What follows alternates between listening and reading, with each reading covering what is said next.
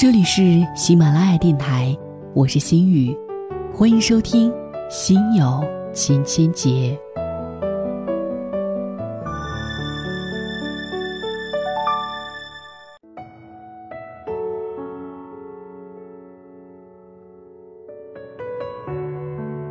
今天，我想和大家分享到奶茶刘若英的故事。她现在是一个非常幸福的女人，当然。我觉得她是一个应该得到幸福的女人。她有一篇文章，能把单身生活过好的人，才能和爱人相处好。在生活当中，其实她自己也是这么做的。那么接下来呢，就让我们走进奶茶的故事，奶茶的文字。世界上，只存在真诚或者不真诚的恋情。而不存在成功或者失败的恋情。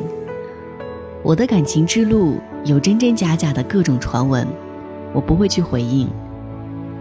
我常常说，感情的事情是最没有道理可讲的，谈不上谁是谁非，最后没走到一起，只能归结为没有缘分。尽管如此，自己那些不成功的感情经历，还是多多少少在心里留下了一些伤痕。我和别的女人不同的地方，大概就是伤口愈合的比较快。我形容面对爱情时，就像一头小蛮牛，永远使出浑身的力气去爱，从不给自己留后路。很多女人在经历过失败的恋情后，会变得胆怯和退缩，不再敢轻易的爱了。我认为，其实不存在什么失败，毕竟你们相爱时有过真诚、幸福、甜蜜。留下了那么多美丽的回忆，这些东西并不会因为你们最终没有走到一起而被抹杀。所以我说，世界上只存在真诚或者不真诚的恋情，而不存在成功或者失败的恋情。或者就是因为这样吧，我不害怕失恋，更不害怕恋爱，因为你只有勇敢去爱了，才有可能遇到那个真命天子。如果连爱都不敢爱，怎么会遇到呢？我总以最开放的心态等待爱情的到来，不拒绝任何形式的相遇。平时和好朋友在一起，我也会嘱咐他们帮我留心哦，有好男人介绍给我哦。我发现很多年龄偏大的女孩子，好像越是年纪大，就越不好意思表现出对爱情的渴望，就越矜持。似乎就担心人家说自己着急嫁人，其实有什么呢？渴望幸福的心，什么时候都应该是急切的呀。我和忠实的相遇，得益于我开放的心态。这要从二零零六年说起了，当时我在拍摄电影《心中有鬼》，和导演滕华涛成为很好的朋友。有一次他问我，奶茶。我觉得你这人真不错，身边怎么没有个男人呢？我说，你说的对呀。如果你遇到合适的人选，想着我点儿啊。没想到他还真的记在了心里，用他的话说就是每隔一段时间就把身边的单身男人过一遍。二零一零年的一天，他突然想到了钟石，觉得这个人很适合我。他先去问钟石想不想找女朋友，钟石说想。他又来问我，我也说想，但我说别搞得像相亲那么正式，最好是朋友聚会时见面，双方不至于那么尴尬。我和钟石见面那天，彼此都带了一堆朋友，一看见钟石高高大大、斯斯文文的样子，我就觉得很顺眼。我们相互留了电话号码，没过几天他就给我打电话，说他搞了一个摄影展，问我愿不愿意去看。我当然愿意，他就开车来接我，我们的恋情就这样开始了。交往了半年多，二零一一年八月八号，我们在北京领取了结婚证。领完证当天，我给滕华涛打电话，由衷的谢谢他让我遇见了生命中的另一半。后来我回到台湾，还特地按照台湾的风俗带回来喜饼送给他。能把单身生活过好的女人，才能和男朋友相处好。很多大龄的女人都有一个感觉，就是现在的男人都害怕结婚，他们常常说：“我都一大把年纪了，找一个人就是为了结婚，我没有时间再陪他谈一个长长的恋爱。”我想，这也是许多剩女最感到困惑的问题吧。好不容易遇到一个合适的男人，当然想赶紧的套牢他，可是也正是因为这种心态，让男人们觉得心里不踏实。刚认识就这么急呼呼的。有什么目的啊？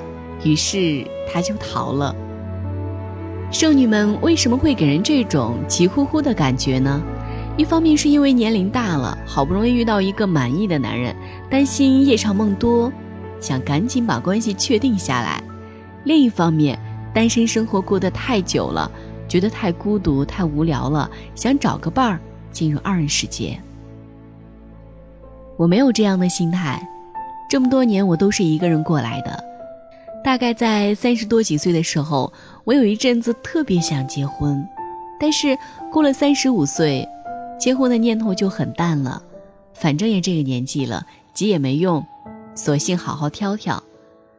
慢慢的，我一个人可以去做很多事情，逛街、看电影、喝咖啡。有一天，我在家里给自己煮了很好吃的牛肉面，配上新鲜的蔬菜，坐在阳光包围着的餐桌前细细品尝。我突然觉得，一个人的生活真的也很不错嘛，就让我这样自己过一辈子，也没什么不可以。也许正因为我将单身生活打理得很好，结婚的念头不是那么迫切，所以在和钟石恋爱之后。我给了他很大的空间，我不会一天给他打很多电话，问他在做什么，和谁在一起。我不会像个小女孩一样，凡事依赖他，要他陪着我。有时候拍戏的时候，我们经常半个月不见面，因为我觉得大家都是成年人，都有自己的事情做，只要心里有对方就行，没必要天天黏在一起。倒是他有时候不放心，会抽空来探我的班。我排话剧在西厢的时候，正巧是桑拿天，在密封的剧场里排练，挥汗如雨。我中暑了，脸色白得像纸一样，头晕的走不了路。剧组人都吓坏了，要叫救护车。我自己最镇定，让人扶着我到外面通风阴凉的地方，吃了一支冰棍儿，感觉就好多了。到了傍晚。钟是来看我，一个劲儿的责备我为什么不给他打电话。我说这样的小事我自己就能处理好。情人节到了，钟是工作很忙，他发愁怎么空出时间来陪我。我打电话告诉他，我约了一个女朋友一起过节，所以他不用特地陪我，也不用给我送花，只要愿意，鲜花随时随地都可以送。干嘛都赶在情人节那天，像完成一个任务似的呢？一开始，钟氏还以为我在赌气，后来看见我真的不是很介意，才放心。成熟的女人就是这样子，更注重一份感情的内在品质，而不是在意形式。这份大气和豁达会让男人觉得很舒服。我的婚讯传出来以后，很多朋友都说我保密工作做得好，那么厉害的狗仔也没有拍到我和男朋友在一起的照片。其实并不是我刻意保密，而是我们俩根本就没有多少时间在一起。这样的距离恰到好处，会保持你的神秘感。你让一个男人觉得和你在一起自由轻松，到最后急呼呼的人就变成是他了。就像他向我求婚时说的那样：“我想和你生活在一起，只有这样才能减轻我对你的牵挂。”还有那种时时刻刻有可能失去你的担心，因为我觉得你很享受单身生活，这真是太让我害怕了。男人就是这样，你黏着他，他就想办法要逃；你把自己的生活和心灵都打理好，不依赖他，不试图套牢他，他就会对你产生好奇，就想和你待在一起，就想和你结婚。丰富有趣的女人，最能吸引男人。有很多关于钟石的传闻，说他是富二代，说他身价十亿，还说他比我大十二岁。其实他哪是什么富二代啊？他的父母都是普通的大学教授，他自己的工作也只是和金融沾边而已。我们最终能走到一起，和我们的兴趣爱好一致有很大关系。我曾经问钟石，第一次见到我是什么感觉？他说，一个穿着衬衫牛仔裤，拿着一个大相机东拍西拍的女孩子，我一看就喜欢了。是的。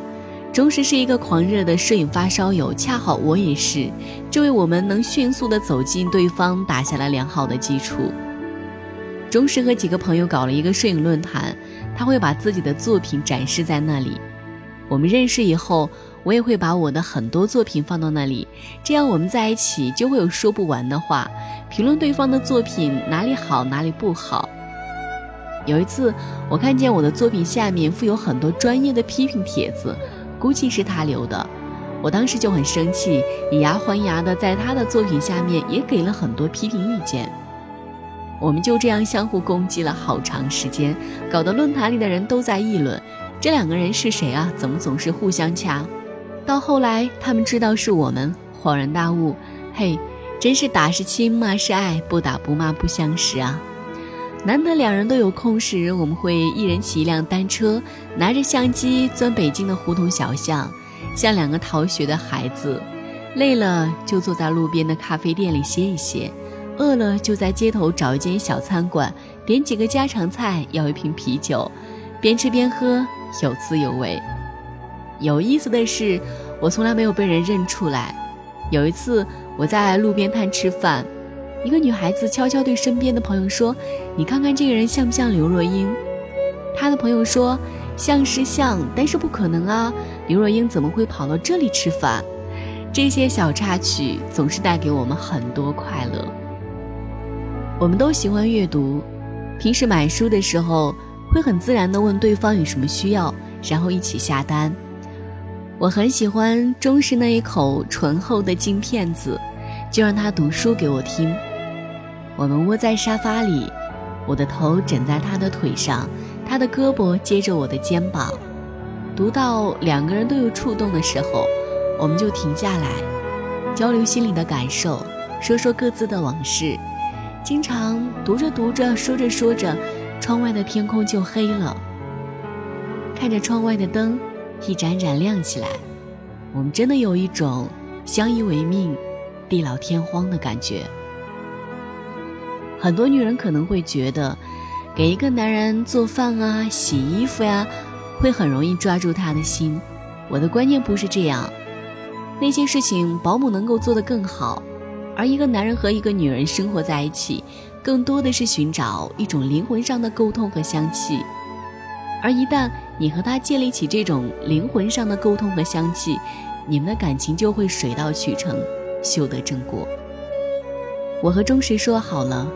婚后，我绝不会在家里做全职太太，还是照常工作、唱歌、演戏、写作，哪样也不耽误。我问他，娶了一个有很多兴趣、很多爱好的老婆，你会不会觉得很亏啊？他说，就是因为你这么丰富、这么有趣，我才娶你的。如果把你娶回来，你就不干那些事儿了，只在家里给我洗衣做饭，我才觉得亏了呢。这就是奶茶的幸福故事。You dreamed I was your lover, and I.